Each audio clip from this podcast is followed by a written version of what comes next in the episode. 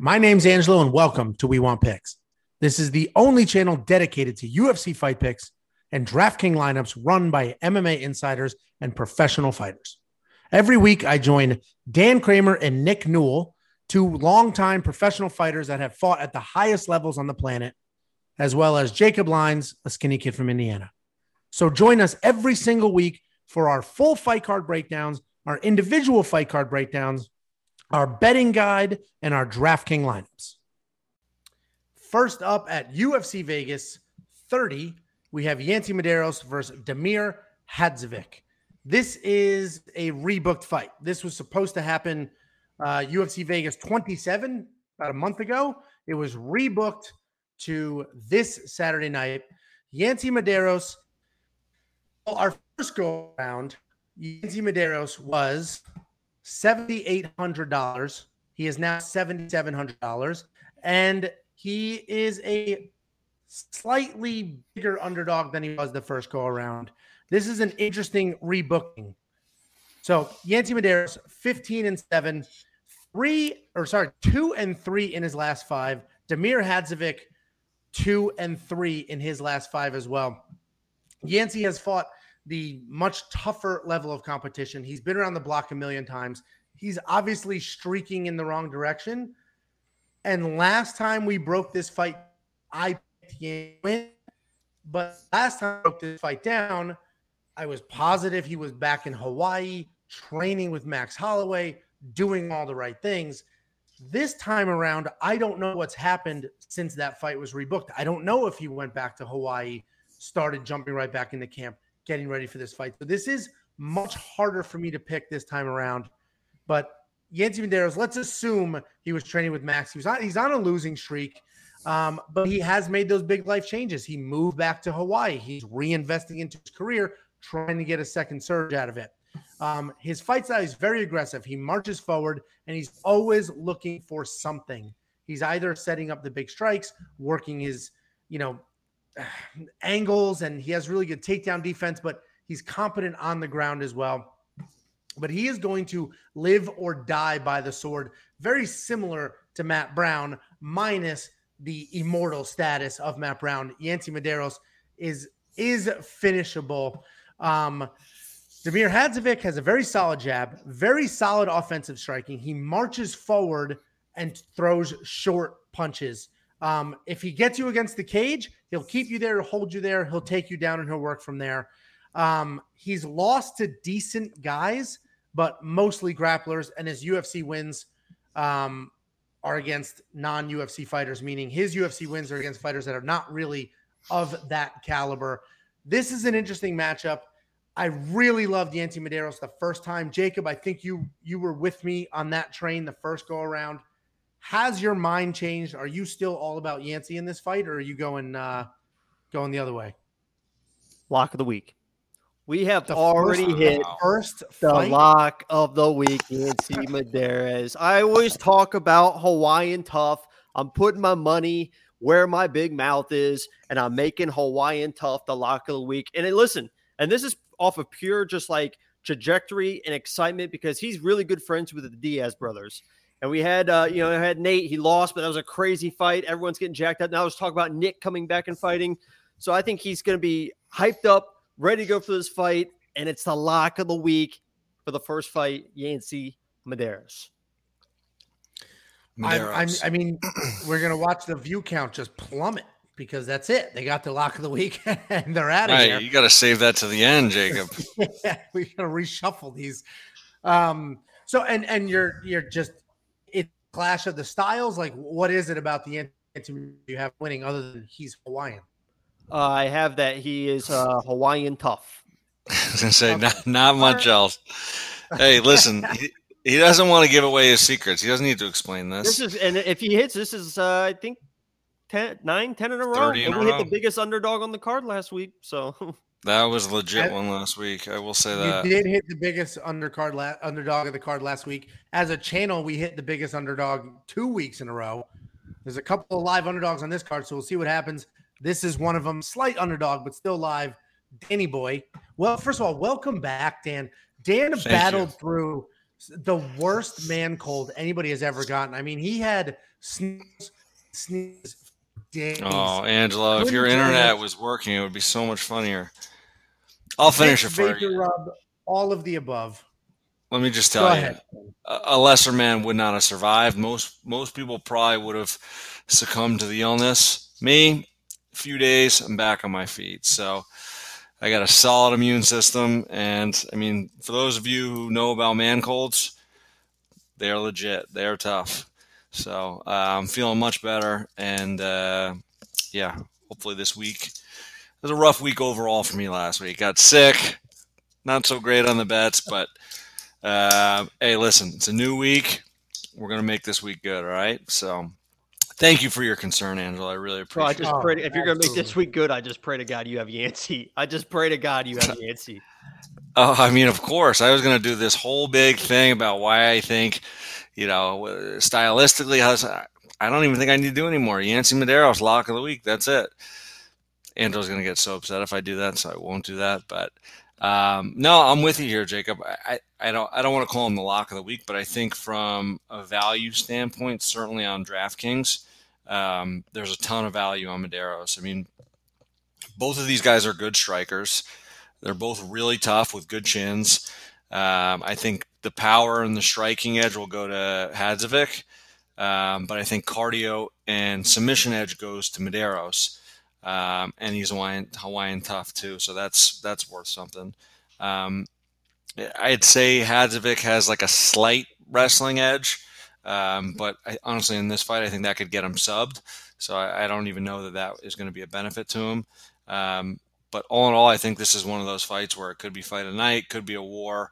Um, and, but I could see Yancy and Hadzovic going back and forth the first round or two. Hadzovic might be slightly edging him out, and then Medeiros taking over end of the second, third round, just with the cardio, with the toughness, and just putting a pace on him. So um, I like Medeiros in this one, uh, certainly in DraftKings. I don't know if I'm going to make a bet on it yet. I'm going to take a look at some of the props th- throughout the week. Um, but for Medeiros, I'm pretty sure I'm going to have him in my lineup. And this is uh this is the biggest point. You asked what the what the actual facts are about this fight, Angelo. So I'll break it down very simply. Uh, Yancy went win win win, and then he went loss loss loss. Oh, here we go. So, you know, so is it, it, back, though. So we're good for three fights in a row now, basically. Yeah, absolutely. I would put if you can find a future for like a three wow. fight Yancy parlay or something. Yeah, I would play that three oh. fight Yancy win streak parlay. Yeah. So let's look at the uh, – Dan, you mentioned you might throw me to DraftKings. Jacob, I'm assuming you are. He's your lock. Uh, I don't – I'll have to look at mine. I don't think I have him in mine. I'm less confident. That last go-around, I was all about Yancy. I did a money line bet. I was all about it. I'm less confident this go-around. It's been about a month. I don't know what's happened in that month. I don't know if he jumped right back in the camp, stuck around where he lives. Hanging out with the D A. There's too many unknowns there. But um, the yeah, we're gonna see where my DraftKings nets out because there's a lot of plays on this card from an underdog standpoint that I really like. So it's gonna come down to where my dollars net out. Same as you, Angel. I think he was a great value the first time, but I think there's some other opportunities on this card too. I so. hate all the underdogs on this card. Oh, oh I love. I, like. once, I hate them. When we do our betting guide, I've got a bunch of money line bets on underdogs. Wow, so, those are dumb uh, bets. This this may be a good three and a half bet. Um, get by by three and a half points for Yancy. He'll definitely win a single round. And if you want to jump on that, look at the ticker at the bottom. Go to weeks dot com slash bets and you can grab that plus three and a half bet there. Um, did we get our live uh, betting lines up on the site yet or no? Not yet. It's, still, okay. um, it's coming. We're gonna have live uh, ticker betting odds on the site for all the fights pretty soon. So yeah, we talked about that in the live stream, but you were you were on your deathbed in hospice oh. trying to. I mean, one hundred, one oh eight fever. I mean, I would have been there if I could. one oh eight fever, and you you checked the old-fashioned way multiple times. So that's, that's oh, oh wow! All right, you so, want to get into this early, Angelo? Okay. All right. If we look at the monkey knife fight line, Angelo uh, walks around at a one oh eight regularly. We get questions asking. You're unhealthy. We're live right now, so let's we got to ignore the comments because we do chop this up and re-upload it, but we are live right now. So if we look at the monkey knife fight line, fifty-two and a half for sixty-nine and a half. I also think this is a full three-round fight. These are two pretty active guys. I think more and more is the play here, but I don't love it. So I, I don't know what you guys think. What do you love? Okay, we're going to move on to the next fight. Chocolate cake. Um, I was just, I set someone up. I was just waiting. I yeah, could resist. I knew that was going to happen. Danny, what, do you like the more, more, less, less, or what? I would do the more, I, more. I think I like more, more in this one. I think both guys are tough. I think over three rounds, they're going to get a ton of strikes. And they they both embrace those sort of fights. Like, if it turns into one of those fights, they're both going to be down with it. So I could see more, more here. Yeah, I, I, I like that as well. They're both two busy guys. I expect it to go three rounds. Um, and honestly, there's no fights next week. So you might as well play the hell out of this week. Next up at U F C Vegas thirty, we have Charles Rosa versus Justin James. Charles Rosa, a nonstop, very good grappler, former training partner of Danny Boy's here. Charles Rosa alternating wins and losses, two and three in his last five. Justin James also two and his three in his last five, but on a three-fight bid. Dan, I'll let you go first because you have two things going on here. One, you've trained with Charles Rosa in the past. You've mentioned multiple times he could not be a nicer dude and how slick he is on the ground. And two, you have had a parlay that had Justin James in it for a couple of weeks now.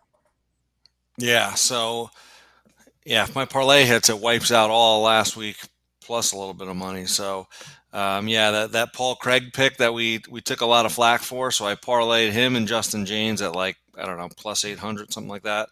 Um, so I got a unit on that. Um, but I, I took uh, I took Justin James in this one at, at plus, plus one fifty is where I got him at. But, um, listen, I like Charles Rosa. He's a very, very talented uh, fighter. He's slick on the ground. He's very tricky on the ground. And he's been in fights against guys where, honestly, he was a pretty heavy underdog, and he has been super competitive. Um, but he is no longer at American Top Team. Um, I think he went and did his own thing at, at a smaller camp. I'm not exactly sure. No, I, he went to Sanford M M A. Is he at Sanford now? Yeah, that's not good for you.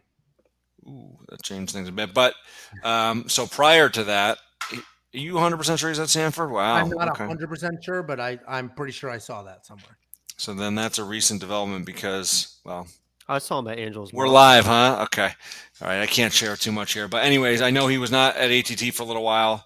He was, uh, you know, at a smaller camp. And I, I think some of that reflected in his recent performances.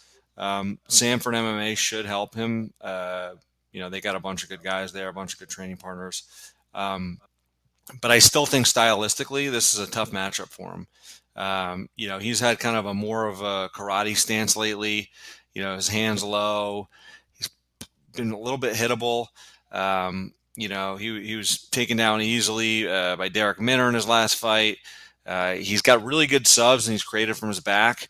But he also is, being a jiu-jitsu guy, he tends to accept uh, staying on his back a little bit too much. Um I don't think that's really going to matter too much in that in this fight. Um, James does have a little bit of wrestling, but I think where where Rose is going to run into trouble is James is just an aggressive, come forward fighter, and he's got power in his hands. Um, and he's his career's been spotty. He's took a bunch of fights short notice. He's won some. He's knocked guys out. He's been competitive, so I think he's got a pretty full camp for this one. And I just think stylistically, he's going to go forward, stay in Rose's face, throw those bombs, and I, th- I think he can land something here. And um, I think it's really up to Justin James whether this fight goes to the ground or not. You know, Rose is wrestling. Um, he doesn't really use his wrestling a lot to get the fight to the ground. Um, so I think it's going to be a stand-up fight if Justin James wants it to be. Um, and I think he's going to power his way through and find a big shot. So I think he's very, very live in this fight, especially at, you know, the plus money, seventy-six hundred in Draft DraftKings. Um, I'm pretty sure I'm going to play him for sure in DraftKings. So, so you're super confident in Justin James. So I, I agree that the I think the line is way too wide. I don't think Charles Rosa is a minus one seventy-five favorite here, right. But I, I I think Charles Rosa is the pick here, at least for me. Uh, I don't have a bet on it. I'm not that confident, but I do think Charles Rosa wins this fight. His his jiu-jitsu is fantastic, and he did lose against Derek Minner, and we picked that loss. But Justin James is not Derek Minner. Derek Minner you know, it's completely different style, and styles make fights. Justin James is going to come out early, throwing wild, and that's when Charles Rosa can shoot one of those takedowns and get one. And then if he gets him there, you know, I, I think it is some trouble uh, for Justin James. So I agree that Justin will dictate if it's standing or on the ground, but I think it'll dic- he'll dictate it because if he gets too wild with his hands, I think he ends up on the ground.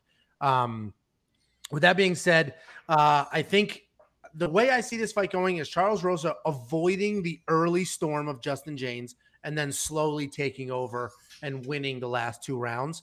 Justin James will always be live for a knockout in that fight, but I just don't know.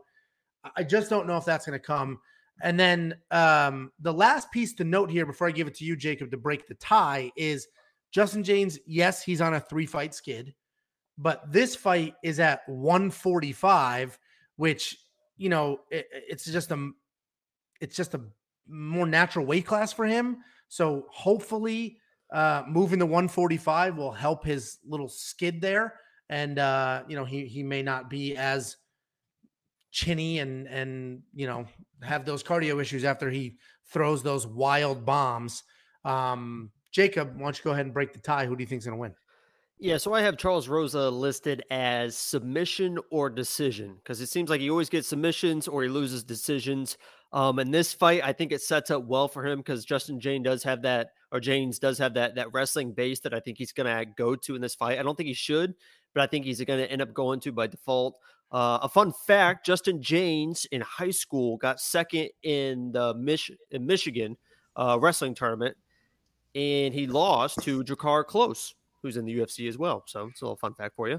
Um, so I think he comes out. I think he tries to wrestle. I think that's going to be a mistake. Um, and I think Charles Rosa finds a way to get the submission.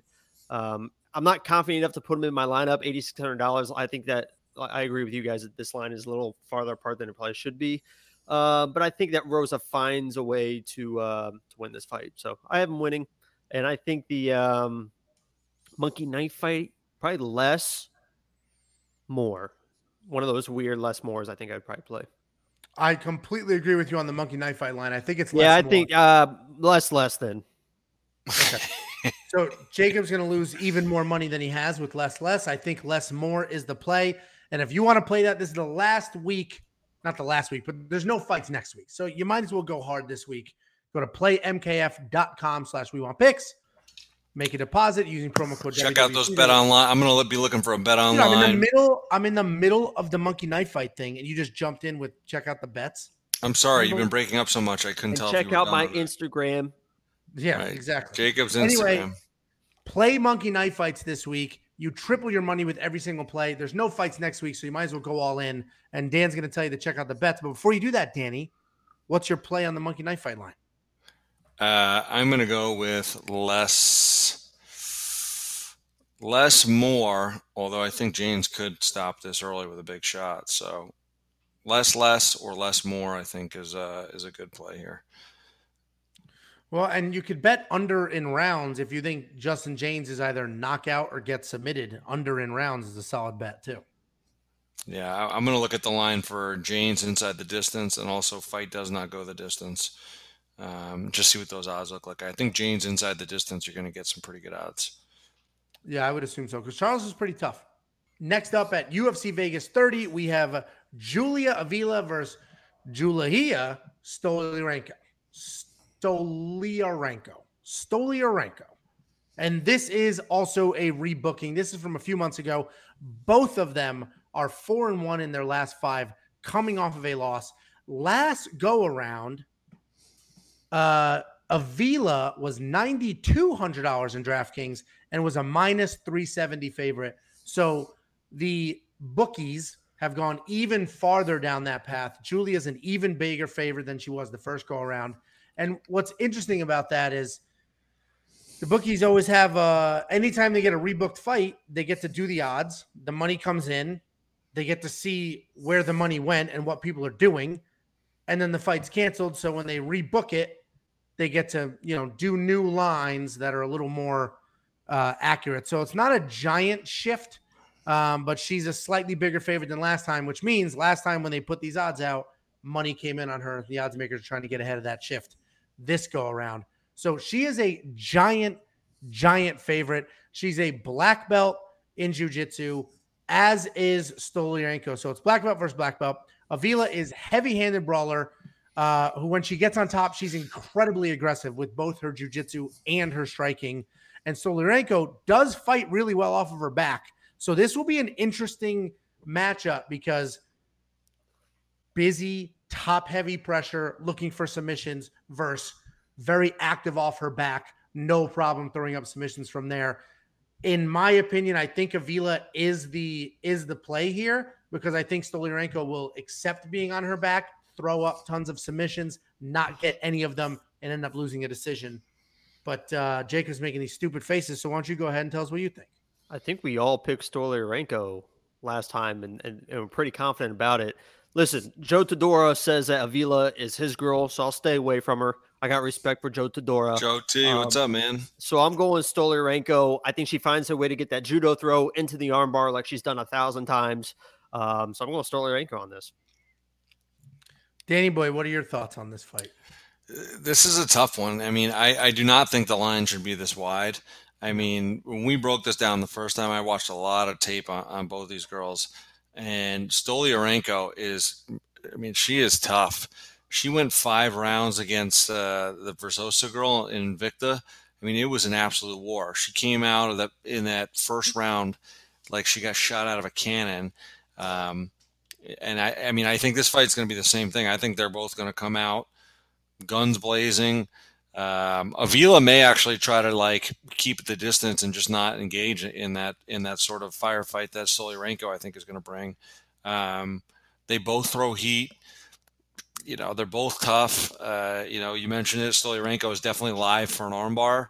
Um, I do think Avila is the more skilled fighter, striker for sure. Um, but I think Stoliarenko is so tough she won't get put away. So uh, I do think there's a ton. I mean, depending on your lineup, if you if you have all your other players in line and you got sixty-nine hundred bucks, I think there's some value from her because um, I think she's tough. I don't think she's going to go away, um, and I, I think she's going to make uh, definitely the first round very interesting. So um, yeah, the, uh, this is definitely not- one for Bet Online. I'm going to look for a plus three point five bet, one hundred percent. Yeah, nine of her wins are. Eight or eight of her wins are first round arm bars. So it's eight of nine are, are first round arm bars. It's just insane. Right. But she can she can trade too. Like she throws. Oh yeah, some heat. She's tough. Yeah, that that one fight I think I talked about in that last fight because she had all those first round finishes and the first time she hit adversity in a five round fight, I mean she was ga- she was game for it all. And I, I don't have her. I think that she's incredible value at sixty-nine hundred dollars. The reason I don't have her in my lineup was because I don't have a lot of huge favorites, so I didn't need that gap comparison. I didn't take a, a big favorite, so I don't need a big underdog. Um, and my, as you see, my lock of the week was like seventy-seven hundred dollars. Yeah, so, so I think, um, you know, I said I think Avila may, may win, and and honestly, this second time around analyzing the fight, I just I just feel like Stoliarenko on her back will just be, well, she'll just accept being on her back while looking for a submission, and I think she will lose a decision because of her acceptance off of her back. With that being said, I would stay away from Julia Avila.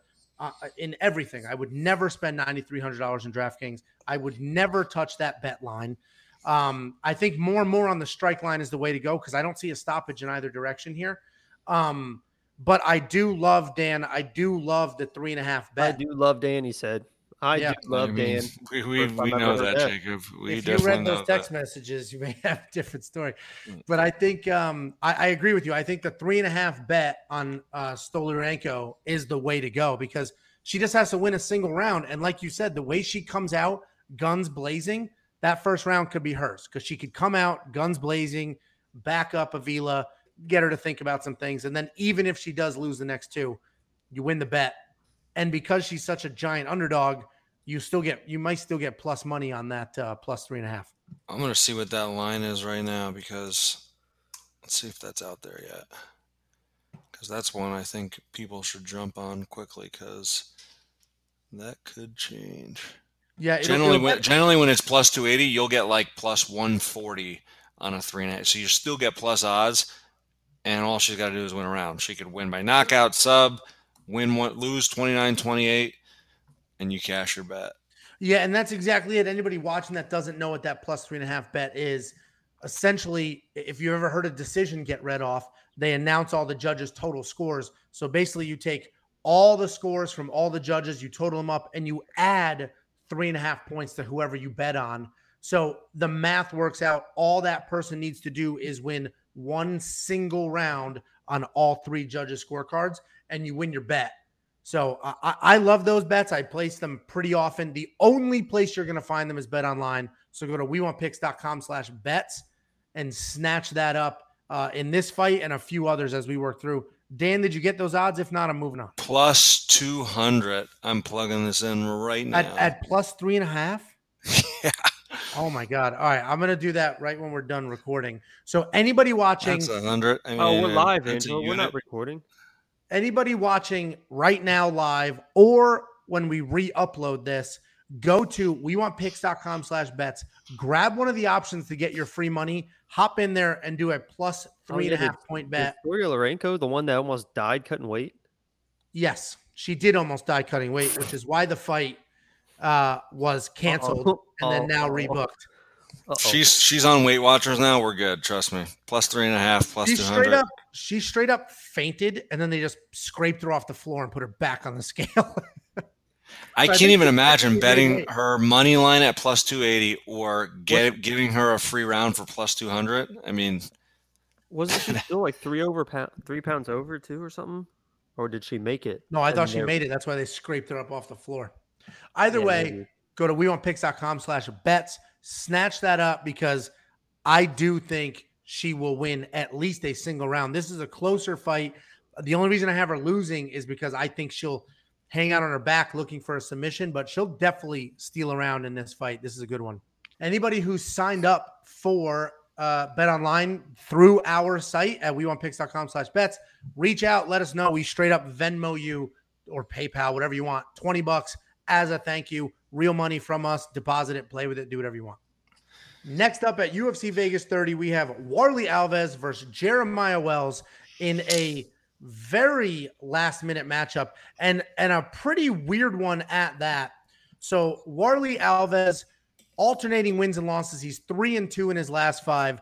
Jeremiah Wells is four and one in his last five, but his last fight was almost two full years ago. So Jeremiah Wells has not fought in two years, takes a short-notice fight on literally three days' notice, and it's a U F C debut fight. It's a, it's. It's interesting because the stars are either aligning for something amazing or, you know, you just got to take what you can get. And, and this may be a beating, but the U F C do him a favor next go around. So Warley Alves, he is taking on very short notice. Or so, yeah, he's taking, you know, he has a new opponent on short notice, but he's prepared, should be good to go. Uh, tough, gritty guy that I think will win this fight. The question is, Jeremiah Wells is a good grappler. A very good grappler. He's a B J J black belt. He throws wild. If you guys have done any research, you've seen the C E S knockouts out there. He comes forward. He throws wild, but he also has the B J J black belt in his back pocket. He's from Pennsylvania. He's a good wrestler. Pennsylvania wrestling is actually good, unlike Arkansas wrestling. Uh, I think. Oh, my God. The disrespect. Okay. I, I, you know how many Arkansas? Arkansas fans we picked up in the last few weeks? Now they're all gone. Anyway. Right. T-shirt think, sales are going to um, plummet. Jesus. I think Jeremiah Wells is very live in this fight. It was the worst, like the worst sales pitch ever. Hey, don't buy our T-shirt because this is stupid. Unreal. I, I think he's very live in this fight. I'm not picking him the window. I think Warley is the pick. Full training camp, has been consistent. A, an actual veteran with some solid fights. I think Jeremiah's live may come out there and shock a lot of people, but I just don't, um, you know, I don't have that kind of confidence. The dude hasn't fought in two years. It's his U F C debut, and he took it on three days' notice. So, Jacob, you love interrupting, so why don't you go ahead and give us your breakdown on this fight?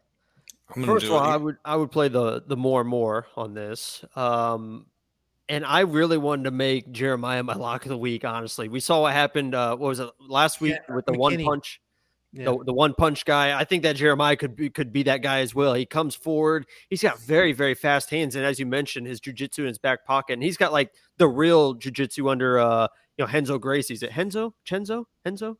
How do you say Henzo with an H? It's Henzo. Henzo. Yeah. So he's with Henzo. So he's got the the real. That's the real deal. Uh, jiu-jitsu there. So you know Worley has. Ex- so I have this as experience versus hand speed. Um, honestly, on, on the feet because Warlez, you know, or uh, Worley um, is a good striker. He's good everywhere, and he has unbelievable experience, like you mentioned. So I think that Jeremiah is live. If this continues to go on past, you know, the first minute, thirty, two minutes, the longer this fight goes, it's worse off for Jeremiah because Alves will find a way to win the fight. But um, I think he's definitely live. I wanted to make him my lock of the week, but I just wasn't that confident in, uh, you know, that short notice with the layoff. So, um, but I have him winning the fight. I have him winning the fight. All right. Yeah. So you have Jeremiah winning and, and he's, he is incredibly live. This is not a, when I first saw like the information, right? Uh, last minute replacement hasn't fought in two years. When I first saw all of that, my notes literally were bet everything. And I was going to take every prop bet, money line, everything on Alves. And then when I did the research and luckily Jeremiah's fought a bunch in the C E S. So a lot of that tape is out there. I was like, eh, okay. All right. Maybe, maybe I'm not going to buy into the short notice hype, especially after last week when we picked, uh, uh, when I, when I picked McKinney to win.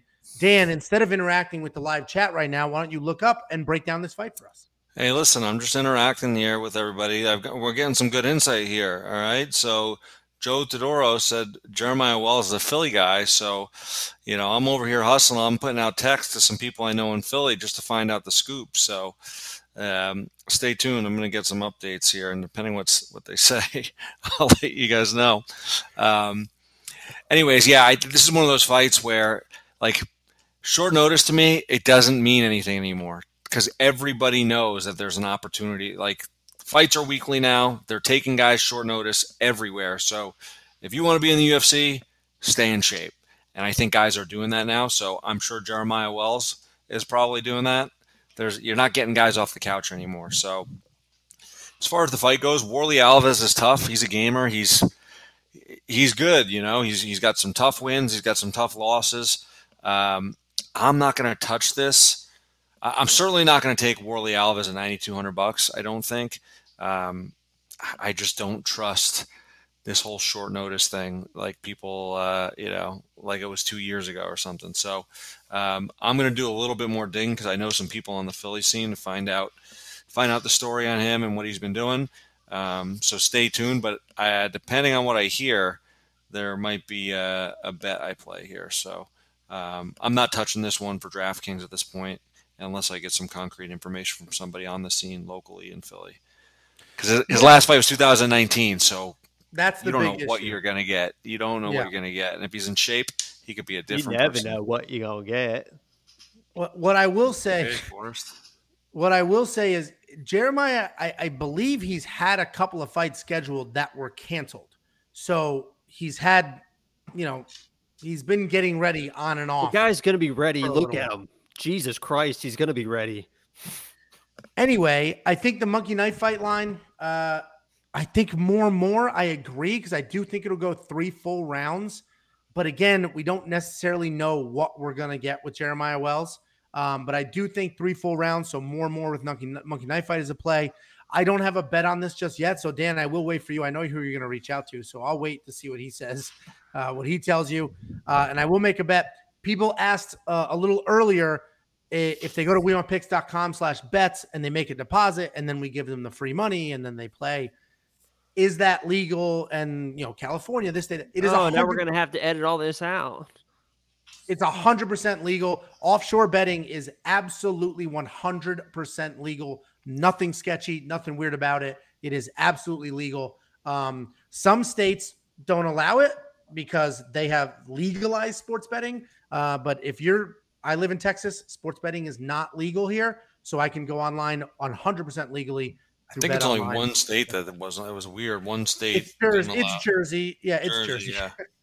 Right. Um, either way, Jersey uh, city. It's basically more- the solution for any state where they don't allow gambling, where they don't allow sports betting. Like, yep. You can do it on bet on. Like, that's what I use because Florida, it's not legal here yet. And again, it's one hundred percent legal. There's nothing sketchy about it. You can Google it. Offshore betting is perfectly legal. The analogy I always use is if you go on a cruise and they're like two hundred feet offshore, all of a sudden, maritime law. All right. Next up at U F C Vegas thirty, we have Marcin Prachnio versus Ike Villanueva. Uh, Prachnio is two and three in his last five, coming off a win. Ike Villanueva is two and three in, or sorry, three and two in his last five, also coming off of a win. Uh, it's an interesting fight because neither one of these guys are fantastic. Um, Prachnio came into the U F C undefeated. He was like the biggest prospect on planet Earth, just stopping everybody, came into the U F C, and then lost three in a row by first-round knockout. Just was not ready for that U F C-level competition. He made some adjustments. His last fight, he looked really, really good. And that and that Roundtree fight, wasn't he a huge underdog? Wasn't that the one yeah. that everyone missed uh, on? Yes. Well, yeah, but we all got had just lost. Well, not me. Just, I know I'm, I picked against Roundtree, but everyone else. I highly doubt it. Well, and he had just... He just lost three in a row by knockout. So, you know, that wasn't looking too good for him. But he made the right adjustments. He had a solid win there. Um, and then uh, Ike Villanueva, terrible record. Not terrible, but depending on what site Eight, you go two to. One. No, depending on, depending on what site you go to, there's more losses in there. Oh, um, I see. Yeah, because SureDog has him at eighteen eleven. Yeah, yeah. Exactly. So uh, his his record's terrible if it includes every single fight he's ever had, but he never quits. He marches forward, has solid striking, and he has legit speed and legit power. He spent a bit of time at heavyweight, but he's come down to light heavyweight now. Uh, and I think that being at heavyweight should add some context to some of those losses. I think Villanueva gets this done. I think he's in a great spot in this underdog spot. I, I think... What's so funny is I think like the fanfare and the betting odds are just swaying with Prachnio's wins and losses. When he lost three in a row by first round knockout, he's a bum and he's useless. He's coming off a one solid win. Now he's he's back to the amazing killing machine that he was before he got into the U F C. So I think Ike Villanueva, just his toughness, the marching forward, the speed, the power in his hands. I think Villanueva is a rock solid underdog in this fight. Um, I'll talk about, you know, a couple bets in a minute, but Danny Boy, you nodded with me. I like it. So what are your thoughts? Yeah, I agree. I think, uh, I mean, first of all, that last fight, uh, Prachnio, um, where he beat Khalil Roundtree, I was shocked. He was a heavy underdog. He had looked awful in his last three fights, and Roundtree actually was looking really good going into that fight. Um, and Prachnio surprised me. He looked much better early than I thought. Um, he does have some power in his hands. But I think even in that fight, he got clipped by Roundtree and almost put away at one point. This is going to be a, a very different fight in the sense that Villanueva, like Roundtree was more of that Thai style, and he's got, you know, a little bit in and out movement. Villanueva is going to plant his feet and take one to give one. And I think he's going to give the harder shot here. Um, so I agree with you. I think he's a very live underdog. I like him for a finish, especially how we know Prachnio's had three first-round knockout losses, so the chin is questionable.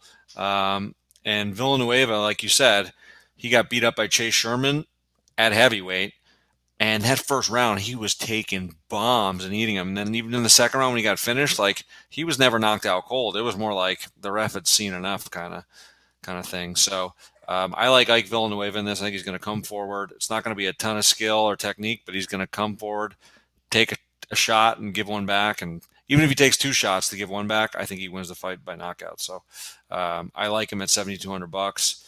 I think he's very live to win this fight. I'm definitely going to be putting a prop bet on him to uh, to finish by knockout, and I think I'm going to bet the money line too. Plus I didn't uh, my, my bet. No, I'm more conservative with the bets, meaning I don't I don't chase the um, very specific prop bets. But I did grab the under on rounds. I think the under on rounds is solid, uh, and it accounts for both sides. And I don't have to pick a very you know specific way to win. And the round lines are great because there's two and a half rounds. That basically fight does not go the distance, except you'll get much better odds than fight does not go the distance. Jacob, what are your thoughts? Yeah, I kind of agree with the same story that you guys are telling. I think this is more of a pick'em fight because I, I simply have in my notes whose chin is going to hold up because they're both going to hit each other. They've both been clipped before. They've both been finished before. So it's like whose chin is going to hold up, who's going to be able to eat the first shot to give that that big first shot. Um, so that's how I have it going. The weird thing that I saw in research this fight is Prachnio has never had a fight end in the second round, which is like the most random thing I've ever heard. nineteen fights. They're all either first round, third round, or decision. So I just thought that was kind of a weird stat. But um, I actually think that Prachnio wins this fight um, just because, you know, I think it's a coin flip, and I'd go with Prachnio. I think he's just got a little bit more power uh, than Ike. So I had Prachnio in this, but I would stay away from this. Definitely on Prachnio's side, if you're looking for, you know, uh, chasing a knockout play, I think seven thousand two hundred dollars is a good place to put your money. Yeah. Yeah. To put into context, you're probably right. It is probably more of a coin flip fight because I don't think either guy is going to really have anything crazy technique wise that's going to win the fight. It's going to be, all right, both these guys hit hard. Who's going to hit the bigger? And for land the, the love of shot? God, don't place a bet that it's going to end in the second round. Right. How did well, you? Well, with that varying meaningful, where do you get? Like, how do you even determine? I, I always just scroll down, like they're who they're fighting, what's going on. The, I'm looking for patterns. I'm looking for everything in this one. Right. Patterns, yeah, Rain it's Man. Like a beautiful mind. He's like drawing things yeah. on the window. yeah. No second no, round no finish. No second round. Either way, this uh, this will be a fun one to watch. I think uh, Villanueva's super live underdog. So does Dan. Um, the strike line is tricky. I would definitely go. It's a tricky line, man, because it's either less more. I'd go decision. More for Ike for sure. Yeah, more than twenty-one and a half. I completely agree. fifty-eight and a half is is if it goes three rounds, that's that's plausible. If it doesn't, then that's way high. So that that's a hard one. So probably I'd probably do less more uh, when I play this line. Sometimes, so with Monkey Knife Fight, when they're crazy, I jump on them early. Right? It's wrong. I'm jumping on it early. I'll two and a half times my money instead of three.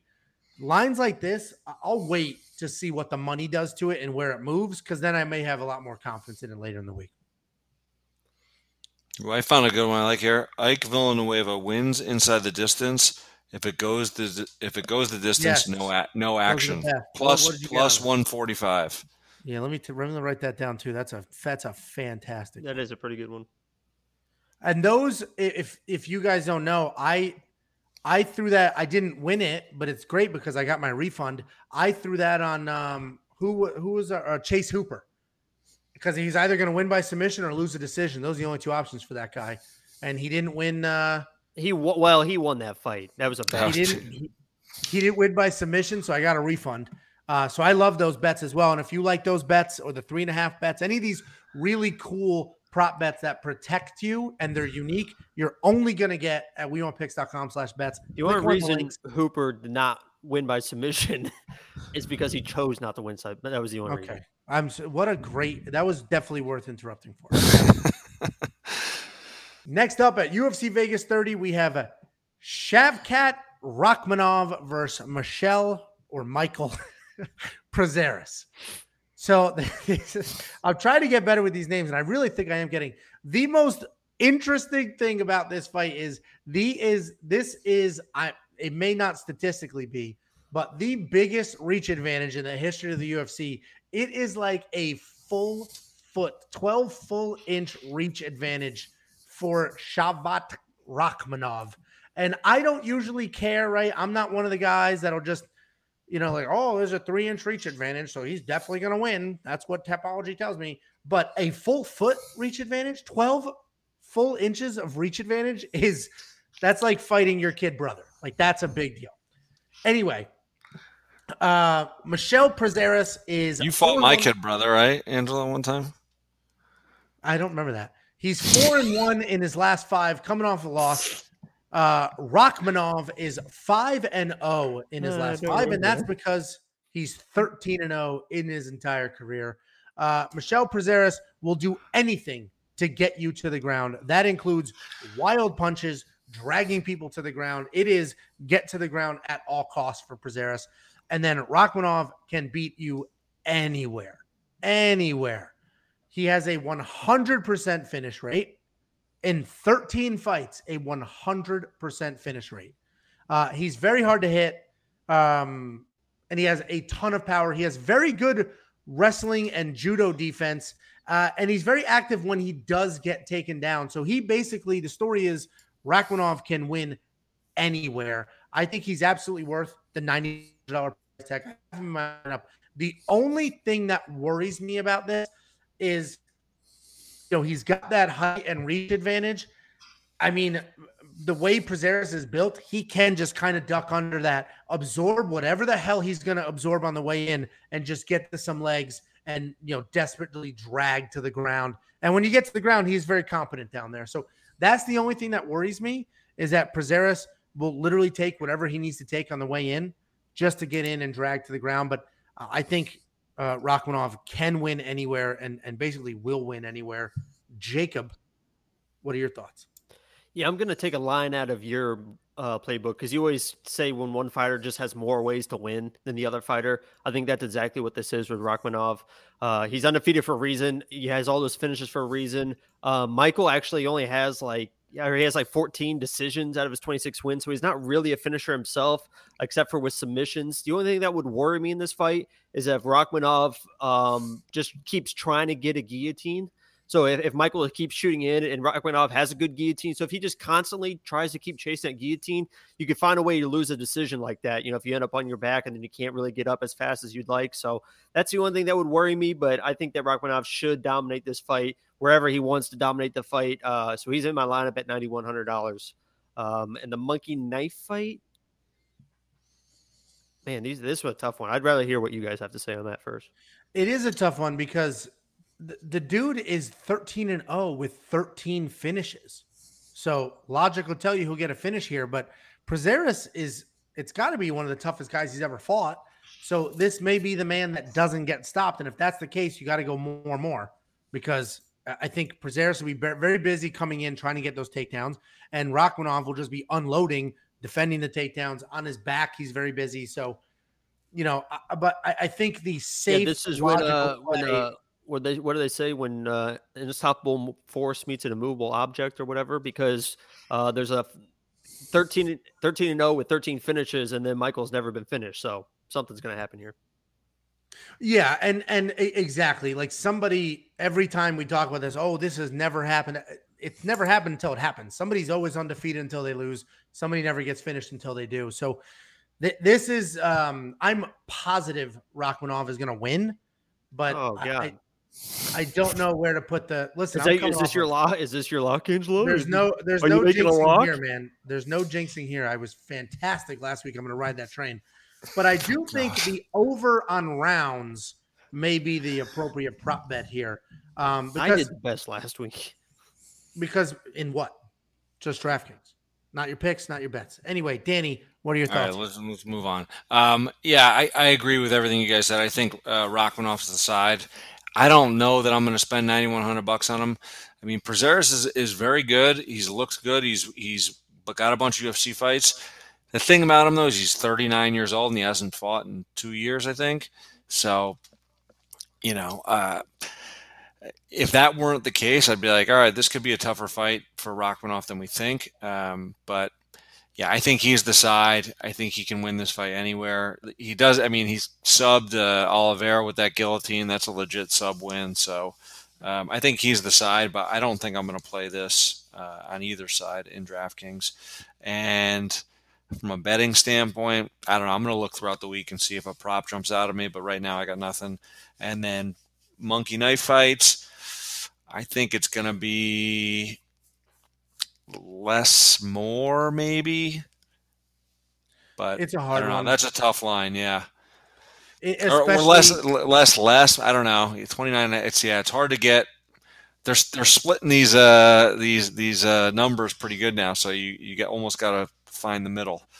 Um it's definitely hard, especially because I just don't know if if Rakhmonov's going to keep that thirteen stoppage streak. And if he does, then you got to go. According to my patterns, he will. Oh. Your pattern of it's been one hundred percent of the time, every time so far. So it would just stay that way. And to infinity yeah. and beyond. Either way, I'm personally going to wait to see what these lines do. And then maybe I'll do something later in the week.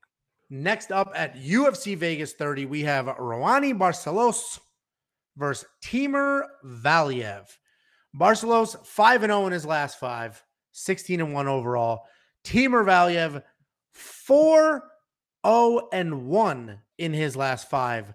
That oh and one, uh, he got smoked. And then Trevin Giles, who smoked him, tested positive for marijuana, so it was overturned. I didn't even know people still popped for marijuana and had issues, but he did, and that's a no contest now, but he did. That's a loss if we're looking at it objectively. Um, let's let's clarify what smoked means as well, because the first round there was smoking going on, but it was the other way. And he got stopped, uh, man. He got stopped. He, he did get stopped, but I mean, so he got smoked. Like, he came out there and got dominated. He was dominating that fight. Arguably could have been stopped in the first round, and then yeah, he got clipped um, and lost the fight. But it was not like it was a one-sided beating by any means. Either way, Barcelos uh, is very well-rounded. He has great low kicks, very good on the ground, with very good takedown defense and offense, so good grappler in general. Uh, Timur Valiev, he looked phenomenal in his U F C debut, but he faded when he couldn't get the stoppage. Then he was stopped. That's his last fight. Uh, and it's a no contest because of the marijuana on the other side. Uh, he's a very good grappler. He's a very good grappler with solid striking. This is evenly matched. Timur Valiev is my pick. I have a money line bet on him. I have a prop bet here, and I have him in my lineup. I think he's probably, at least for my money, the best underdog I could snatch up uh, on this card. I mean, Bar- Barcelos is very good, but I think Timur Valiev, I, I don't know why. Uh, I genuinely don't know why he's this big of an underdog in this fight. I mean, he's very, very good. Oh, I'll tell you why. Go ahead. Tell him, Jacob. The reason is Barcelos already fought one of these Dagestani guys in Said Nurmagomedov and beat him, stuffed two of his takedowns, and took down Said twice. So he's he's very comfortable with his grappling. When I was researching this fight, I didn't know what the odds were. I didn't know what the DraftKings were. And I told myself, I don't care who the underdog is, I'm going to pick the underdog in this fight because I, I think it's a pretty even matchup. And just for the value, I was going to pick whoever the underdog was. I was hoping that it was going to be Barcelos because I love his grappling ability. I think he can stuff everything that Timur is, wants to throw at him. Um, with that said, you know, I, I think there's an incredible value in the underdog in Timur. Maybe he gets the um, the takedowns, but I think he, his striking is good enough to win the fight. So I was going to pick whatever the underdog was, so it just happens to be uh, Timur Valiev. So I, I, I'm going with him, and I put him in my lineup. But I, I love Barcelos' abilities. He's a very good fighter as well. Yeah, and and I think this is an. I think this should be, you know, even, right? A two to one favorite is crazy to me. Two to, almost two to one underdog is crazy to me. The prop bet I have here, so I did straight up money line on Valiev at plus one eighty. I think he wins this fight, and the prop bet is that three and a half that we talk about all the time. He's definitely going to win a round. Definitely going to win a round. I just do not see him not taking a round. So um, I'm, I'm very confident in that. So. Uh, and we're going to do our full betting guide breakdown, so you'll you'll see it there. But uh, Danny boy, you you've nodded and shook your head. I don't. I have no idea which way you're going based off of Jeff. Uh, I, I like the well. I I kind of like the plus three and a half bet for Valiev because I do think that. I mean, I think that this fight, whoever wins this fight, is going to emerge as a top five. Con, you know, the, on the fast track to a potential title shot with a win or two. Um, I think both these guys are very good. I think the line is probably a little wide, but I mean, I'll tell you right now, Rowani Barcelos is very, very good. I actually know him from back in the day. He used to train with Glover for a little while. They're good friends. And this kid is talented. He is good at, there, uh, someone on the internet called him like uh, Jose Aldo two point oh. He's got crazy good kicks, good striking. I think he's a coral belt. So he's like uh, above a black belt. Like he's, very, very good. Good cardio.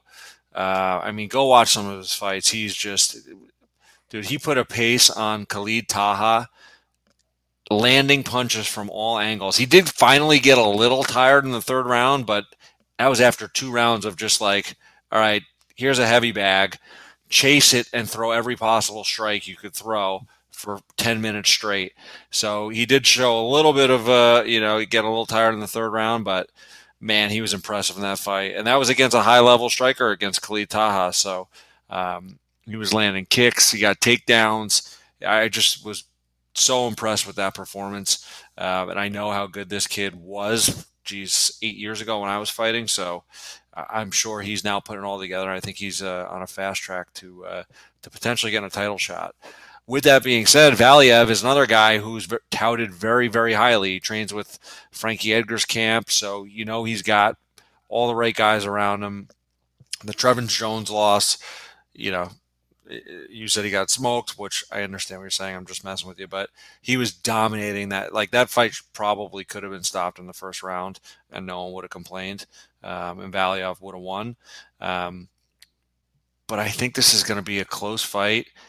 The wrestling is the only thing that scares me. If, if Valiev did not have the wrestling, I'd be like, oh man, Rowani Barcelos is going to destroy this guy. Cause I think he's a much better striker. I think he's got better jiu-jitsu. But Barcelos wrestling is such... out-wrestled, uh, out-wrestled uh, Said. Yeah, but that's the... An actual Nurmagomedov. I was going to say, you hear the name Nurmagomedov and you just think Khabib. He's an actual, I mean... He's the spinning back fist Nurmagomedov. Mm-hmm. Um, anyways, I'm picking uh, Barcelos in this fight. Um, I don't know. eighty-eight hundred bucks isn't too bad for DraftKings, but I just... I think this fight could be closer than people think, and I just... The wrestling worries me a little bit, even though... Really, on tape, there's nothing that I've seen that's weak in Barcelos' game, including his wrestling defense. So um, I, he's my pick. I don't know what I'm going to do for bets and DraftKings with him yet, but I'm hoping he wins. I think he'll win, and if he does and looks good, man, he should be up there for in the title talks pretty soon. Both yeah, guys, it'll really. be. Uh, I'm, I'm looking forward to it because it could be a fight. Like, this could be a ton of fun, an absolute war. Uh, my pick's Valiev. Um, Monkey Knife Fight, it's another hard line. Uh, I think less more is probably the play here because I do think Valiev will use that wrestling, which will shut down some of the strikes of uh, Rowani Barcelos. I'll go more so, more easy. I'll go more more easy on this because Barcelos' takedown defense is so good that he's going to be in those positions with just the pitter-patter, you know, with Valiev just hanging on his leg and stuff, and, and maybe even vice versa. So I would take the more and more here for sure. Because they're both. I'll so tell you right now, if Valiev can't get takedowns, I think he's going to be in big trouble in this fight. I think like he needs takedowns to yeah. win. I think he needs takedowns to win this fight. He's never yeah, been stopped think, before. I think the relentless takedown attempts, and I, I think he'll be successful, but even just the attempts will slow down some of those strikes. So I think less from uh, Rowani and more from Valiev is my Monkey Knife Fight play, at least. Jacob's going more and more. So if you... Well, Danny, what are you going to do? Um, I'm going to go less... Jeez, this is a tough one. Um, I'm going to go less, more. There it is. Two less, more, one more, more. If you want to triple your money play Monkey Knife Fight... Go to playmkf.com slash we want picks right now. These lines are live this very minute. Go in there, play this line, play the other ones, come back here, let us know what you did. Next up at U F C Vegas thirty, we have Renato Moicano versus Jai Herbert. Renato Moicano is two and three in his last five, coming off a loss. Jai Herbert, four and one in his last five, coming off of a loss as well. Uh, it's an interesting matchup because Renato Moicano is a big-time favorite here. He is so slick on the ground. He is moving up to uh, lightweight in this fight. The one forty-five cut was a lot for him. He would look sucked out. He would fade in some of those fights.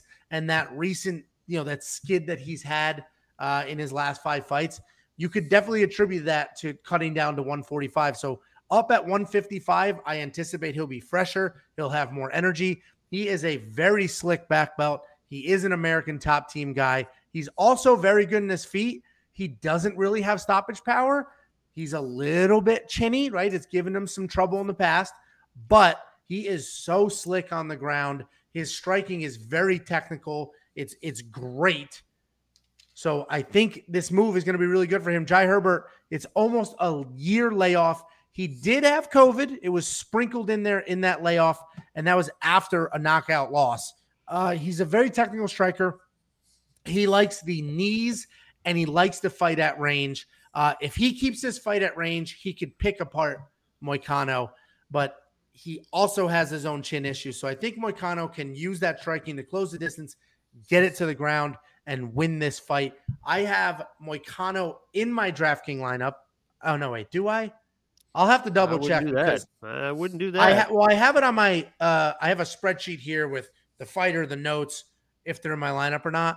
He may be in my lineup. I don't remember spending nine thousand four hundred bucks. That's a lot, but he is very slick. I have the under on rounds. Uh, so Moicano is my pick here. Um, and I would go more, more for sure on this line. I actually Before I hand it over to you guys, I would go to playmcf.com slash we want picks, sign up, and I would hammer this line right now uh, because I, although I do think it is under on rounds, I think they're both going to be very active before there's a stoppage. Jacob, what are your thoughts? Yeah, I think the the odds are so so spread apart because they just assume Moicano is gonna gonna get the takedowns, gonna submit um, Jai. But you know, Jai's very good in jiu-jitsu. He's not a very good wrestler, but in jiu-jitsu itself, um, he knows how to reverse positions. And he, this could be a weird situation where my my Moicano finds himself in a position where he really doesn't want to be. Um, with that said, I, I do think that Moicano is going to win. He does have a uh, a link to future Lock of the Week winner Yancy. Um, Yancy's fighting Damir, who was uh, Moicano's last win. And that was one of those weird ones where Damir looked like he had no idea what the hell was going on. Moicano just kind of walked over, body locked him, tripped him, got his back, and submitted him in like forty seconds. So that's another reason why I went with Yancy in that fight, not to not to bring up the Lock of the Week again. But um, yeah, I got Moicano winning this fight, but at nine thousand four hundred dollars, I don't know if, uh, about all that. So I actually just double-checked my lineup. I do have him in there at nine thousand four hundred dollars. So yeah, there's time I'm to looking change for it. That stoppage. I bet on the stoppage. I have a bet on the under on rounds, which is two and a half. So I mentioned that before. If you want to go bet that this fight does not go the distance, you're not going to get great odds. But if you bet the under on rounds, all of a sudden you'll get some plus odds or some very close minus odds.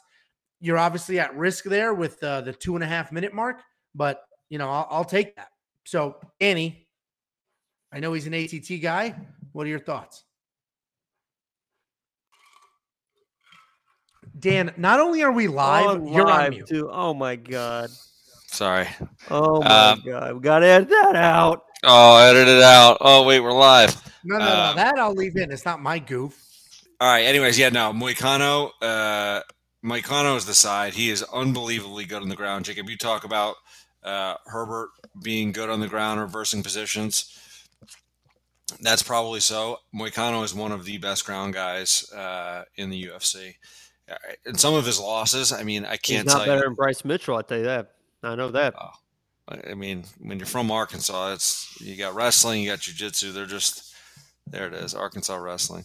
Um, now, Mike Moicano is unbelievably good on the ground. I mean, he lost that Fiziev. He's also a very good striker. He's almost too good at striking to where, like the last fight against Fiziev, he did not need to strike with that guy. He could have literally shot a bad takedown, pulled half guard, and figured out a way to... I mean, Fiziev is so unproven on the ground at this point, I think, that it just would have been a much better game plan for him to get it to the ground any any way he could. But his striking's good enough to where he thought he was going to hang with Fiziev, but, man, Fiziev is is, is an unbelievable striker. So, um, anyways, Moicano, I think, is going to win this fight. I hope, and I think he's going to go close the distance, get a takedown. He's got very good body locks, and on the ground, I think he's going to dominate, and I think he's going to get a sub uh, first or second round. So that's my pick. Um, I am going to put him on my lineup, uh, and, and I don't want to discredit Herbert. I was I was watching some video on him. He's a very good striker. He's long. He's he's got those one twos that he keeps in your face. It's hard to close the distance against him. So it's going to take some good strategy out of Moicano to get inside on him. Um, but when he does, I think he'll get the takedown fairly easily.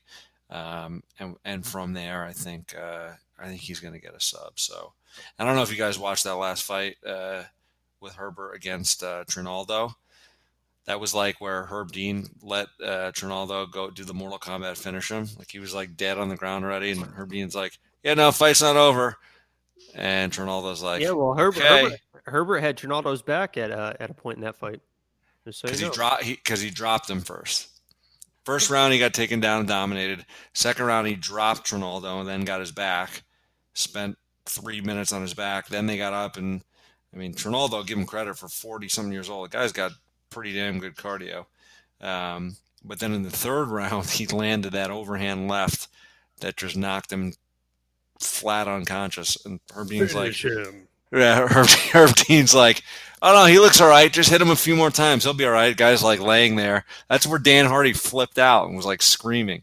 So, anyways, oh, right. yeah, remember, remember what, that. What are your What are your thoughts on this Monkey Knife fight line? Oh, he's pushing you. Uh, yeah, all right. Um, Start playing that music, Jacob. Um, I'm going to go with more, more, more. Wow. Early That's sub. The thing. I did the same Early thing because I think sub. there's a stoppage, but I think it's a war.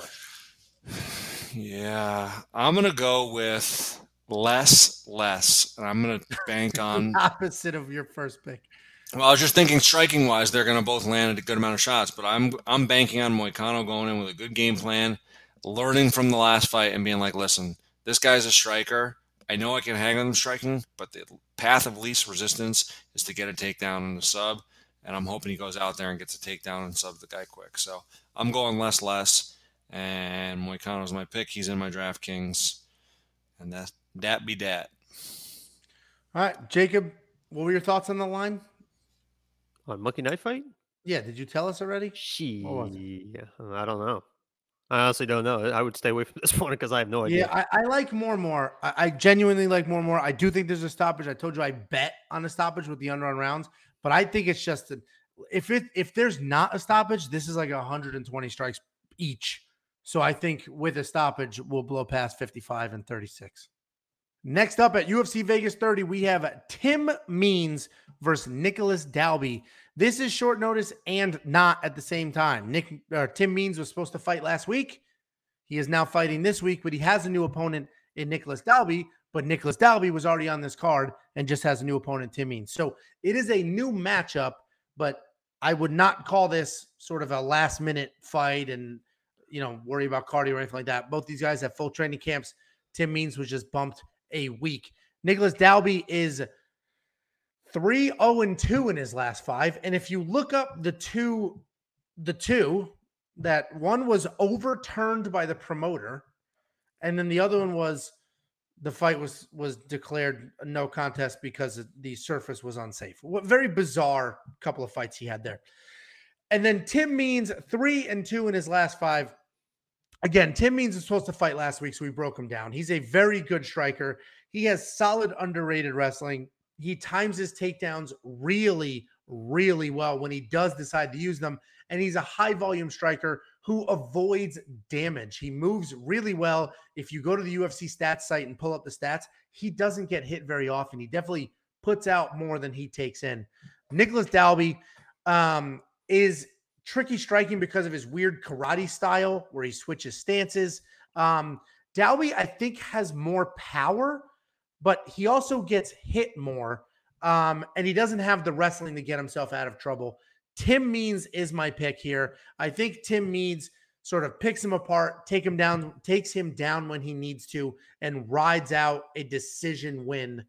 Um, but I'm definitely going to go the the Monkey Knife Fight line is is that's super high on Tim. I'm going to go less on Tim, more on Dalby. I do think it's a decision. Tim's the more technical striker, has wrestling in his back pocket, doesn't have the put away power, and he will avoid the put away power by Dalby. Nick, or not Nick, what the hell's your name? Jacob, open your eyes and give us a pick. Nick, I mean, I, I'm just, I don't know why. The best compliment I think I've ever received. Thank you. Um, yeah, it, this is all you need to know. This is literally all you need to know. This is very simple. Dalby in two thousand fifteen fought the best striking middleweight in the world to a draw, and outstruck him one eleven to forty-nine. We're talking about the greatest middleweight, going to go down of all time, one of the greatest strikers of all time, future champion Darren Till. Dalby fought Darren Till to a draw in two thousand fifteen. I think I had Tim Means winning last week uh, in my breakdown, but Dalby's going to dominate. So if you if you fight the greatest middleweight of all time to a draw, you're going to dominate Tim Means. What are you going to do to Tim Means? Poor Tim Means. So I got Dalby winning this fight. You're and and anybody watching this thinks he's like completely clowning around, and obviously he like made a joke of that. But you're you like that's not a joke. Is, that's not a joke. No, I mean the, I was gonna say, but like the you love that dude so much that you're like believing your own nonsense right now. Darren Till is legit one of the. He's a top three talent in the U F C. You love him because of his Twitter, dude. If he wasn't on social media, you'd be like, he's all right. I think I just like his teeth. Yeah, Danny, what are your thoughts here? I think this is going to be a very, very close fight. Um, I, I think both guys are well-rounded. I think, I mean, I think for the value, uh, I like Dalby. I'm probably not going to play either of these guys, But I think, uh, you know, Tim Means looked great in his last fight against Mike Perry. Dan, move your mic down a little bit. Better? Yep. Much. Thank you. Um, no, I, I mean, Tim Means, Tim Means looked really good his last fight against Mike Perry. Landed a ton of shots. I was looking at the stats. I was like, it was like one hundred thirty-something significant strikes or something ridiculous like that. But stylistically, Mike Perry is very stationary. He stands in front of you. No head movement. Dalby is also a good striker, but very, very different. He's got that karate style. He switches stances.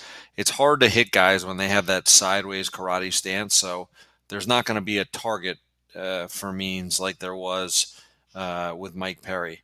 Um, and, and to be honest, he he just fought and, and beat. It was a close fight against a very tough Daniel Rodriguez, uh, and he won that fight. So, listen, I, I like Dalby as the underdog here. I think it's going to be a close fight. I think both guys have tools to win.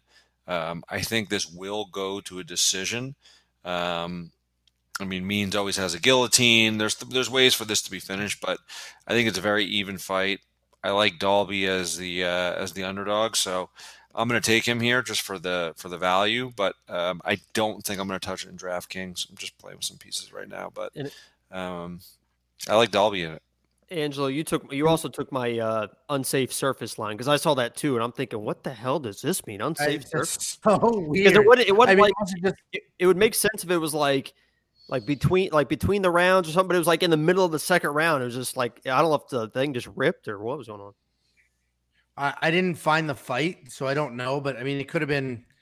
I, I I don't know. Maybe it, it was an outdoor anything. event. It started raining. Cage, it rained. You know. Yeah, that's what I'm thinking. It probably rained or got humid or whatever. Dude, I yeah. fought in a tent in Arkansas behind a casino, and it was Arkansas, like thirty, you say, thirty-five degrees.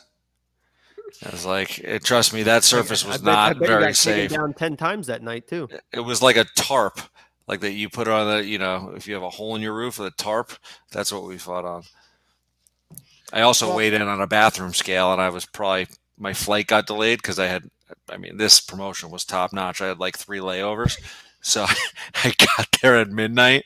I was like three pounds over, and my friend Carmelo, li- literally there was a bathroom scale in a hotel room and just a woman there taking weights, and I was probably three pounds over. I was like, I can cut it, but it's midnight, and I'm not doing that. I just I held Carmelo's finger.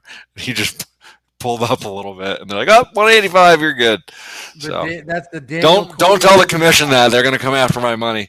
Yeah, yeah you I don't even think there was a commission. Well, either way, this should be uh, – I, I actually think this is going to be a really fun fight. Tim Means is my pick. Uh, I think it's a fun fight. Dan, you didn't tell us your Monkey Knife Fight line. Uh, monkey Knife Fight, less, more. I think that's yeah. an easy one.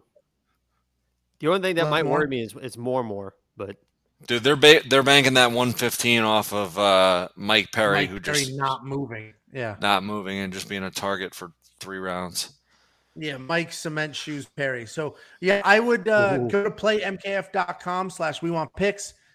Do your deposit using promo code W W P. They will instantly match your deposit. Take the free money from the instant match. The free money. Go here, play this line, do less on Tim Means, more on Nicholas Dalby, and you will triple your money. You can do it right now. These lines are live.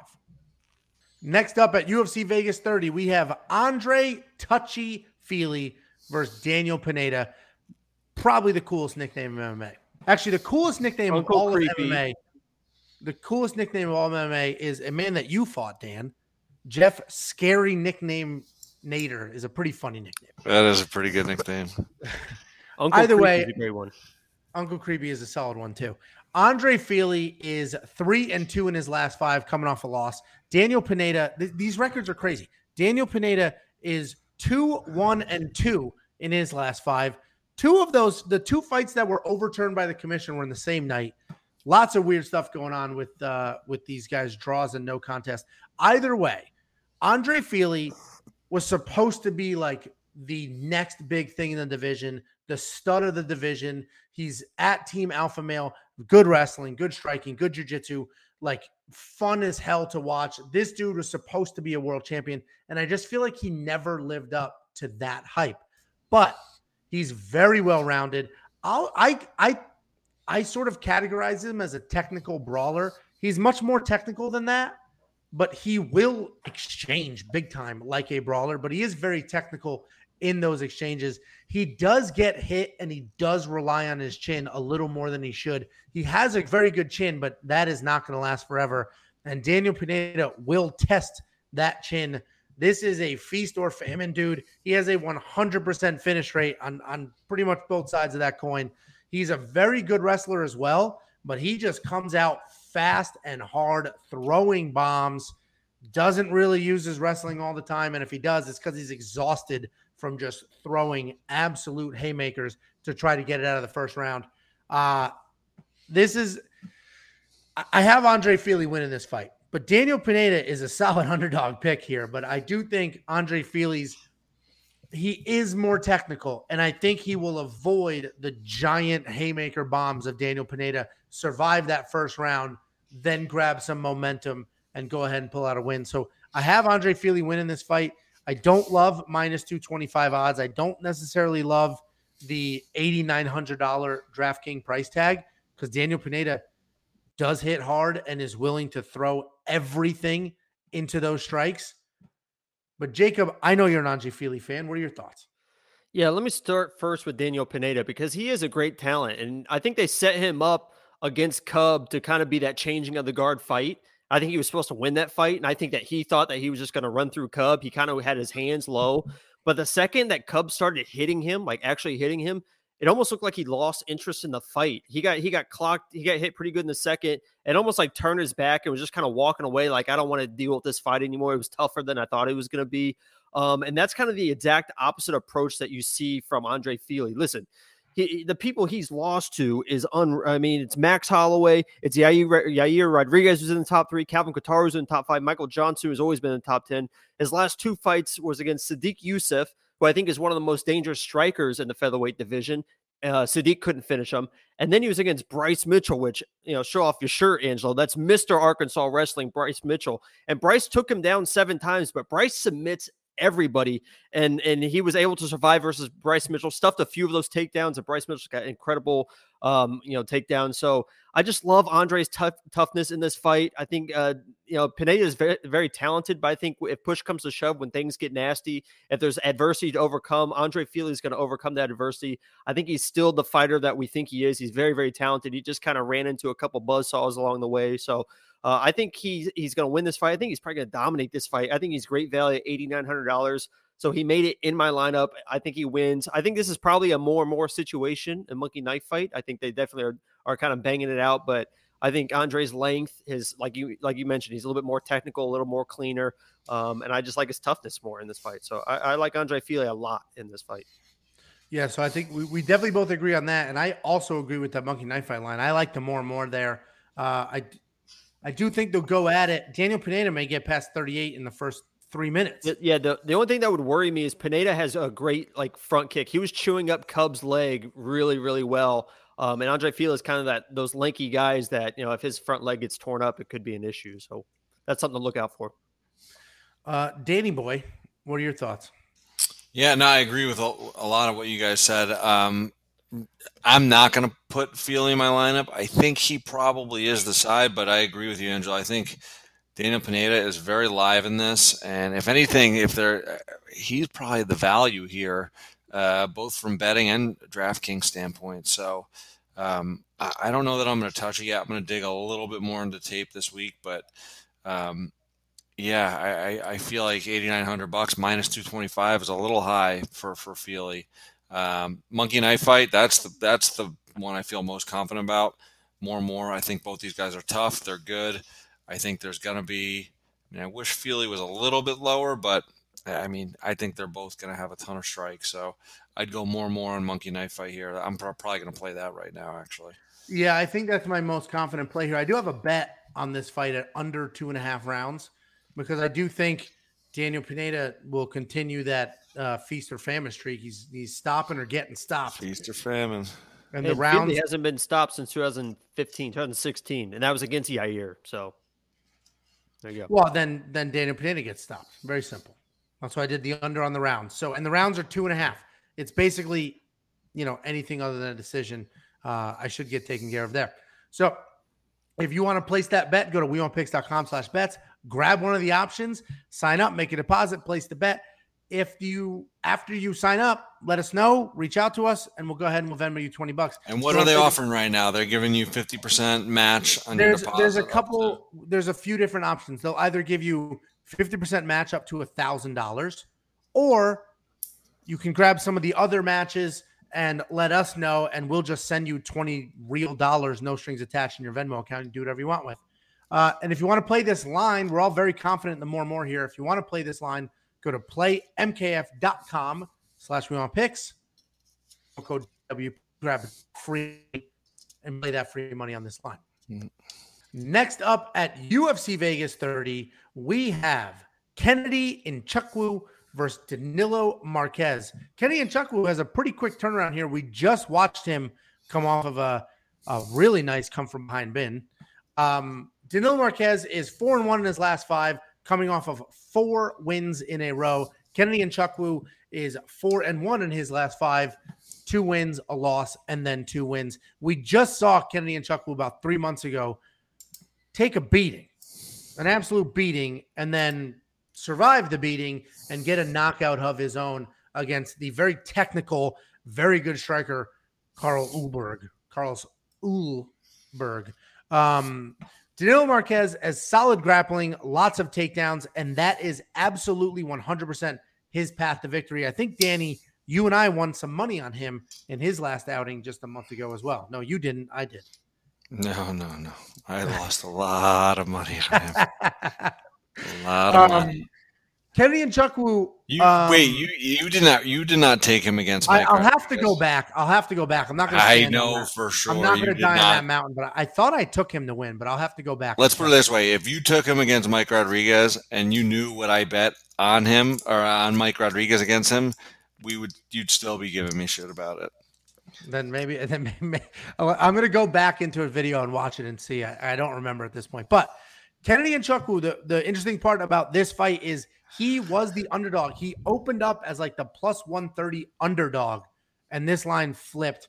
Um, he's now the favorite, uh, and in some books, Danilo, Mar- Danilo Marquez is a plus underdog. But the line flipped. The money came in on Kennedy. Um, so we talked about uh, Danilo's grappling, and that is absolutely his path to victory. Um, Nzechukwu as very long. He has a ton of power. He has a solid reach advantage and solid takedown defense. He can absolutely take a beating. We saw it in his last fight. He took a beating, came back, won by knockout. And honestly, I love seeing that because it at least tells me that this dude is live the whole time. Regardless of what's happening in that fight, at any moment, he can make it happen. He's not going to quit on himself. He's not going to lose the power, uh, and he's not going to go away. So Kennedy Nzechukwu is my pick. Uh, I have him in DraftKings. I took a money line bet on him, and I bet the over on rounds. This was the only fight in the card, I believe, where the round line was one and a half. I will take that one and a half round line. I do not see Marquez submitting Nzechukwu in under two rounds, and I don't see Kennedy knocking out Marquez in under two rounds. So I took that bet uh, for over one and a half rounds. I nailed that last week. Uh, and those are always fun ones because you're like, just no, please, just looking at the clock. Just give me another minute, one more minute. Either way, Chuck Woods, oh, we lost Dan, Dan because he doesn't know how to use his computer or his internet. That's what she said, right? Just give me one more minute. Guys, I'm right here the whole time. I could see everything. I could hear everything. One more minute. Well, either way, you dropped and came back.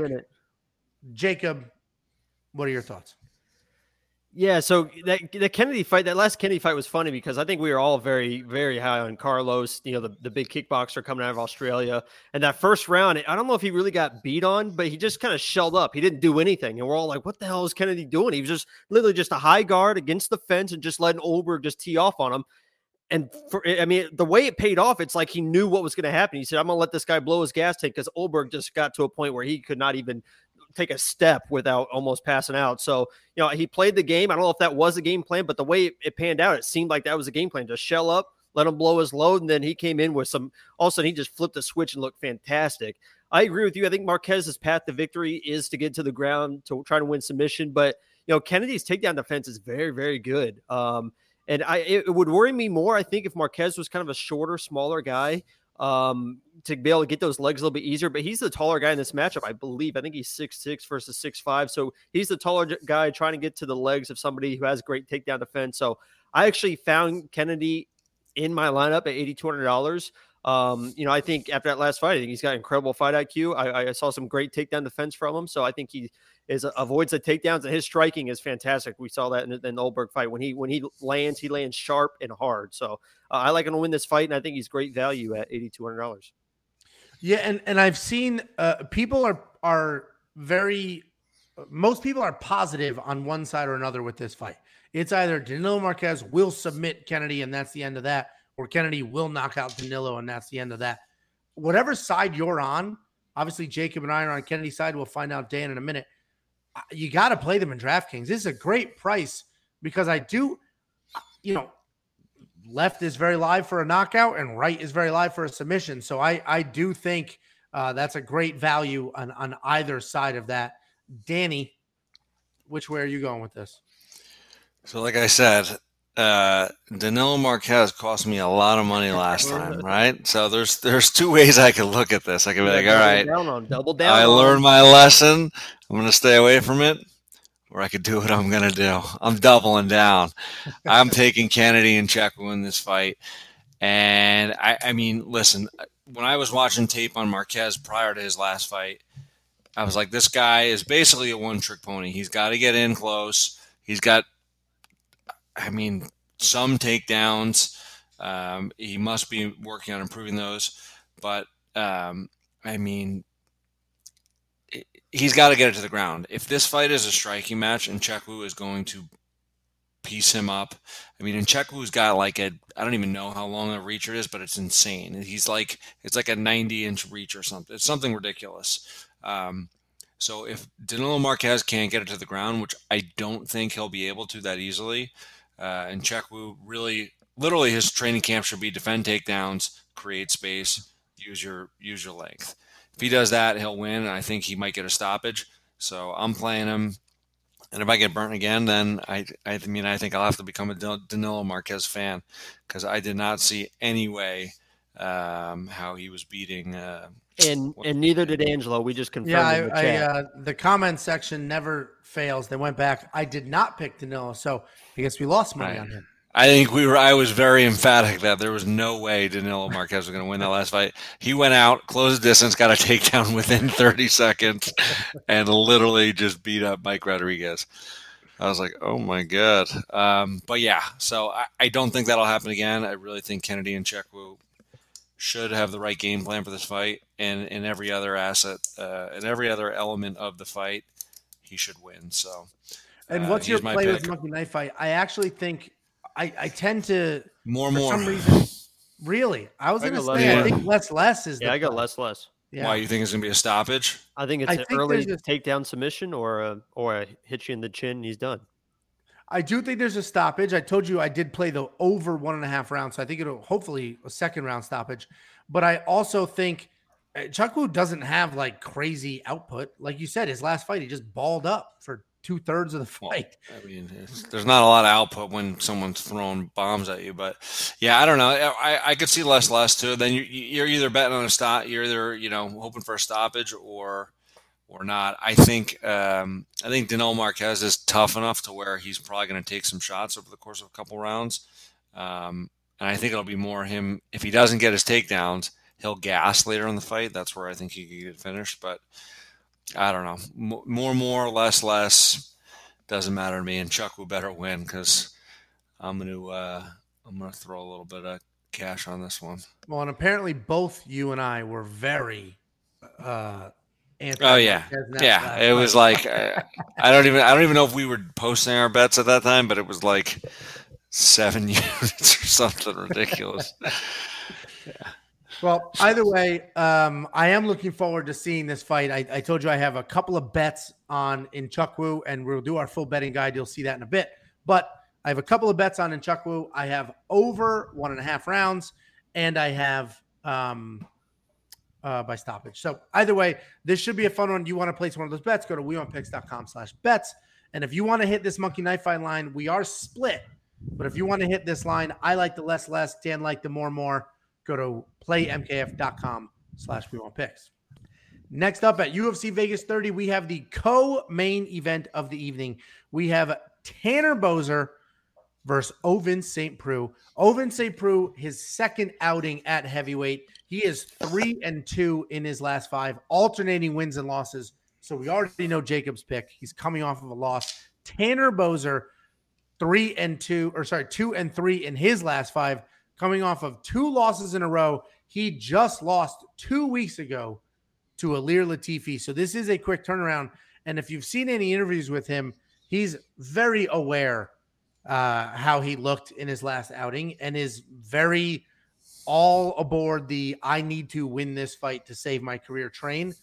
That does make this a little more interesting. Not that fighters think they can lose a fight, but the fact that, you know, he's very open about this is not an option for me, I have to win, is interesting. Ovince Saint Preux, very dynamic, a ton of tools, big, strong guy. He is a light heavyweight, but this is his second outing at heavyweight. His first one was against Ben Rothwell. And honestly, I thought he looked good in that fight. He just needed a little more output, but he was landing when he wanted to land, moving when he needed to move. He just wasn't as busy as he should have been, but I thought he could have won that fight if he turned up the gas just a little bit. Um, he hits very hard. Uh, he's also hot and cold on his record, and we've seen that with the alternating wins and losses, but he does hit hard. He's a dynamic striker. Um, and I just, I just love Ovince Saint Preux. I, I just, in every fight he's in, I think he's going to win. I think he's super live. He's very dynamic. And then I watch the fights, and it's just do more, do more. Why are you just sitting? Do more. You're right there. You have the opportunity. You're landing every time you throw. Why aren't you throwing more? So he is frustrating to watch. And Tanner Boser is fun to watch, but he has not been performing the way he needs to. The loss to Latifi was not a good look. Uh, that was not a good look in that fight. Uh, he's been, as I mentioned, very open in those interviews that he needs to win this fight. I think Tanner Boser comes in here, brings the pressure, puts it on Ovince Saint Preux, but I'm hoping that that forward pressure and sort of the weirdness in some of his style brings out the volume in O S P, and O S P wins this fight. I do have a money line bet on him at plus odds. He has more ways to win, and all you need from him is volume. If he does have the output, he wins the fights. His issue is when he just picks shots and moves and doesn't put it out there, that's when he gets into some trouble. So I'm hoping Tanner's forward pressure brings it out of Ovince Saint Preux.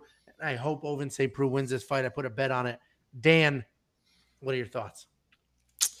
Yeah, I, I don't think Ovince Saint Preux is going to win this fight. I mean, I, I do think, listen, Ovince Saint Preux is good. He's won a lot of fights where um, I don't think he necessarily should have won, but you know, you had mentioned him at heavyweight earlier and you thought he looked good.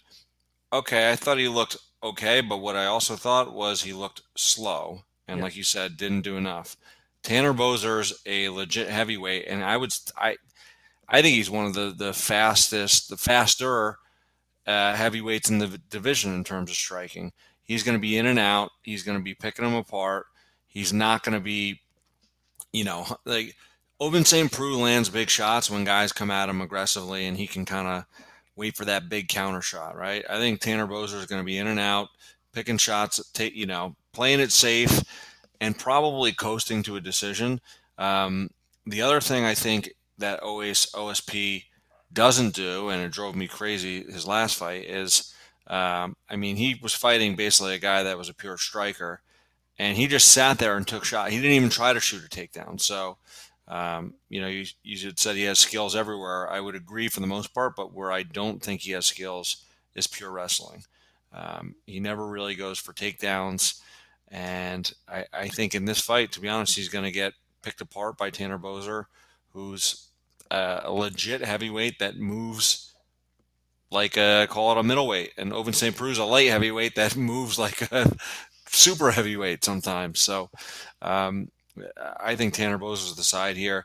I don't know if I'm going to put him in DraftKings because I do think it will be a bit of a, a point fighting contest. So I think he will win a decision. eighty-three hundred bucks isn't that cheap. So, um, but I like him to uh, to win a decision victory in this fight. All right. I'm surprised at that pick. I think we both picked O S P in the Ben Rothwell fight. I could be wrong, uh, but I thought we both had him.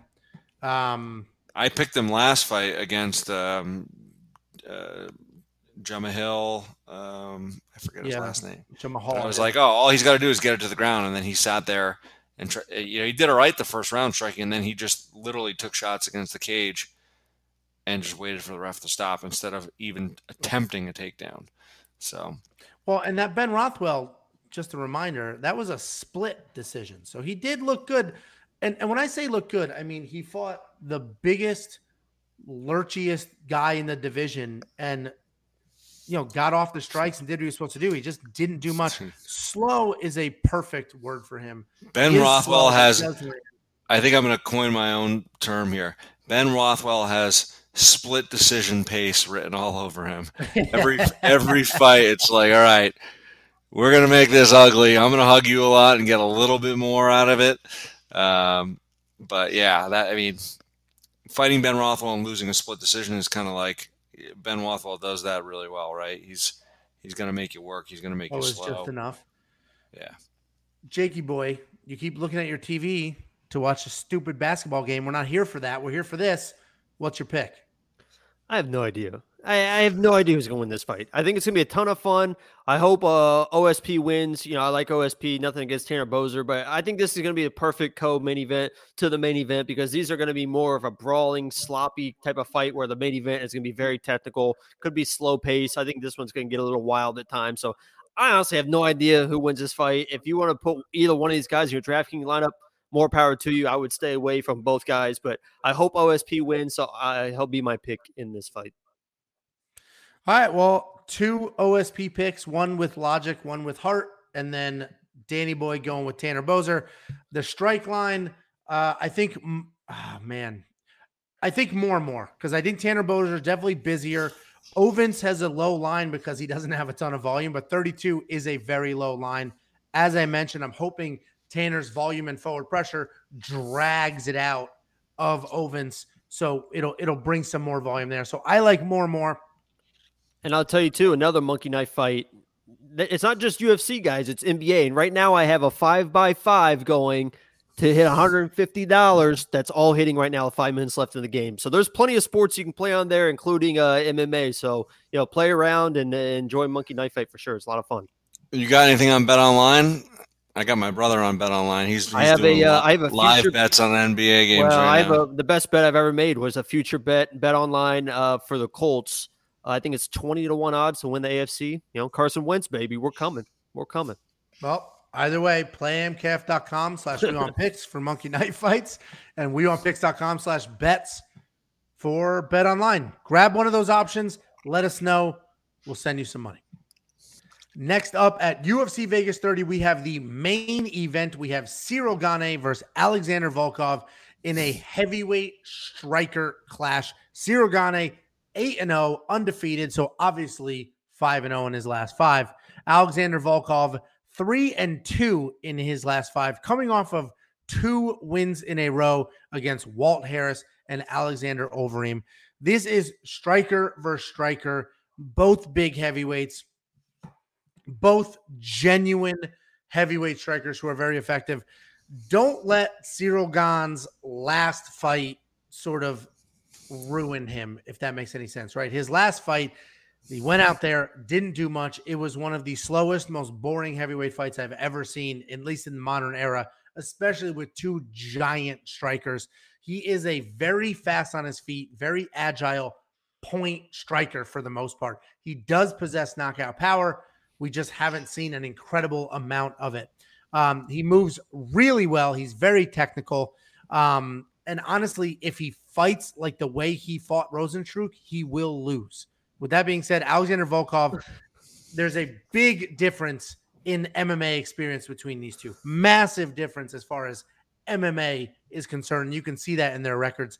Alexander Volkov has, has as many losses as Gane has wins, and Alexander Volkov has a very good record. Uh, he's also very heavy-handed, uh, and every fight he looks better and better and bigger and bigger. He made a conscious effort to put on weight and get become a bigger person, and he has absolutely done that. I think Volkov wins this fight. I think his M M A experience, his length, and and and I think technically they're pr- pretty much the same size. So when I say length, it's the way he fights at length. I think it is enough to counteract Ciryl Gane's phenomenal foot movement uh, and and sort of his speed and movement there. Jacob, you laughed at me, but Ciryl Gane in his last fight, I get it. If you want to look at the stats, oh, he threw, he landed one hundred, whatever. But he he did not look good in that fight. Bounce in, one strike, bounce out. Alexander Volkov will not let you get away with that. Rozenstruik will, because Rozenstruik has that devastating one-punch knockout power and just sort of waits for it. Alexander Volkov will not let you get away with that. I think Volkov has more volume and just more tools in his bag, especially this is an M M A fight, and Volkov is willing to fight an M M A fight where Rozenstruik was absolutely not. Jacob, I'm going to you last. I'm not going to let your theatrics. You just did, you just did two break. You just did the breakdown, was about to go to me, and then did another breakdown again because you were so afraid I was about to rip your apart, your argument apart. No, you're stupid. You, I'm, I'm worried about your breakdown. You doubled down. You start. You were like, "Well, before Jacob, let me let me say my what I said again." I just, knows. Your stupid head movements annoyed me so much. I didn't even want to give you a minute. Dan, what are your thoughts? This is a tough fight. I mean, the way you called it, it's uh, you know, Gane is the up and comer. He's got the, the hype train on him right now, and he's he's he's looked good. I mean, he did what he did to win his last fight. But listen, the guy's a talent. He's got a style where he kind of is in and out. He's got good footwork. But like you said, Volkov, man, he is a legit heavyweight. Six foot seven, huge length, good striker. So I don't know that stylistically Gane is going to have an easy path to winning this fight. Um, I know the, the odds say he's the heavy favorite. He's certainly the more athletic fighter, but man, there's some intangibles here that are really favoring Volkov, I think. The length, the experience, the height, these are all things that Ciryl Gane probably doesn't have to deal with regularly. Um, To me, it's kind of a pick'em fight. So depending on how your DraftKings plays out, if you've got enough money, you could go either way with this one. I think the value's on uh, Volkov. The problem, well, I think the value's on Volkov here. I mean, the guy's got so much more experience. He's very good. And uh, Ciryl Gane has looked good. But listen, if he wins this fight, he's going to be, he's going to come out of it as, okay, in line for a title shot pretty soon. If he doesn't, they're going to be like, all right, it was too early. So I think we're going to find out a lot about Gane in this one, but I'm leaning towards Volkov in, in what I think could be a very competitive close fight. Yep, I, I obviously agree with that. I have a money line bet on Volkov. No props on this one just yet. Jacob, go ahead. Let us yeah, know. I can't wait for you to interrupt me on this one. So I don't interrupt. That's what you do. You, So you, you you said Gane didn't fight a good fight last fight. He was against Rozenstruik. He he threw over two hundred strikes, had f- attempted fourteen takedowns. He fought the fight he had to fight against Rozenstruik. You want him to just rush in against Rozenstruik? He's going to get knocked out. So he fought the fight that he needed to fight to win, to stay undefeated, to keep moving up the ranks. He kept his distance. He even shot fourteen takedowns, attempted two hundred strikes. That's the way he was. That's probably the only way he was going to win that fight. If he gets into firefights with Rozenstruik, you're probably going to lose. So he did what he needed to do. I think in this fight, I, I think hit the striking is pretty even. Volkov's probably got a slight edge in the striking, especially because of the experience and the length.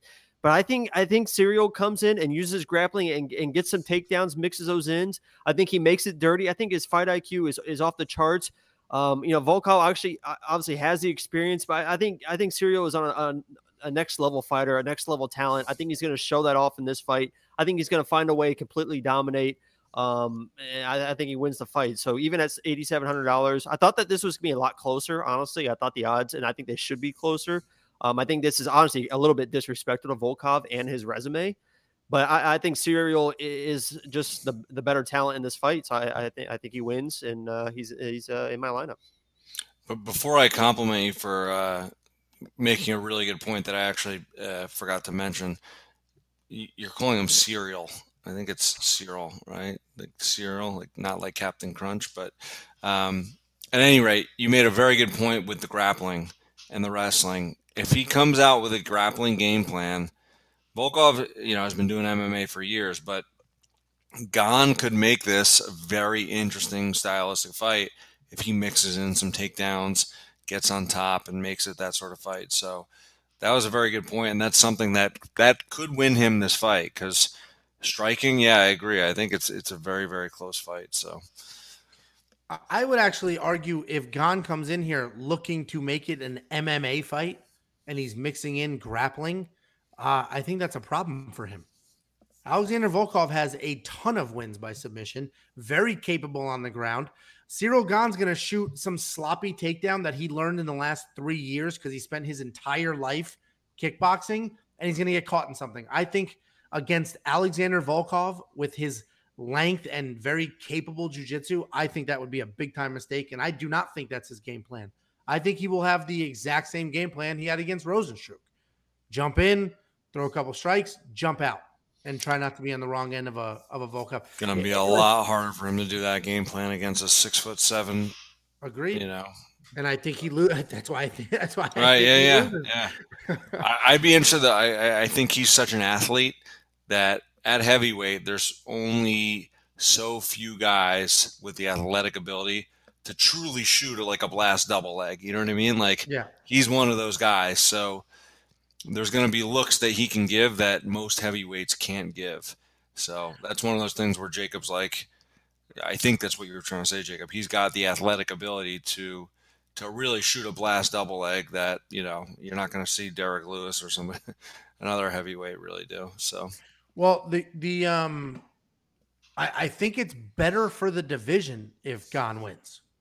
Big, undefeated heavyweight. Like, I think it's much better for the division. He looks, he definitely looks the, he, I mean, he looks the part. He looks yes. like that next guy for sure. one hundred percent. I think it's better for the division, and I and I actually would prefer if he won because we've already seen Alexander Volkov lose to some of the, you know, one, two, three in the world.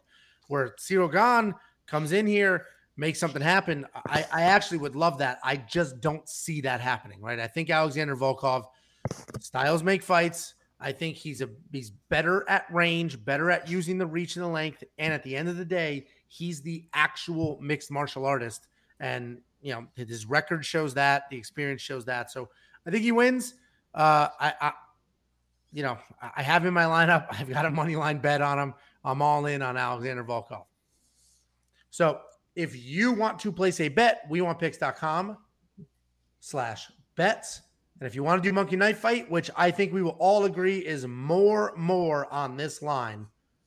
Uh, and just a quick update. I'm a minute thirty away from hitting this five by five. So not only do they do more or less stuff with M M A fights, they also do M- MMA fights. You can do four by fours, five. By, there's all sorts of different stuff you can do to uh, increase. So if, if I mean, these are three times odds, which is just all, unreal already. But if you want even bigger odds, you, there's there's ways to go about um, getting that too for all your plays. So. Yep, go to play m k f dot com slash we want picks. Thank you for the watch.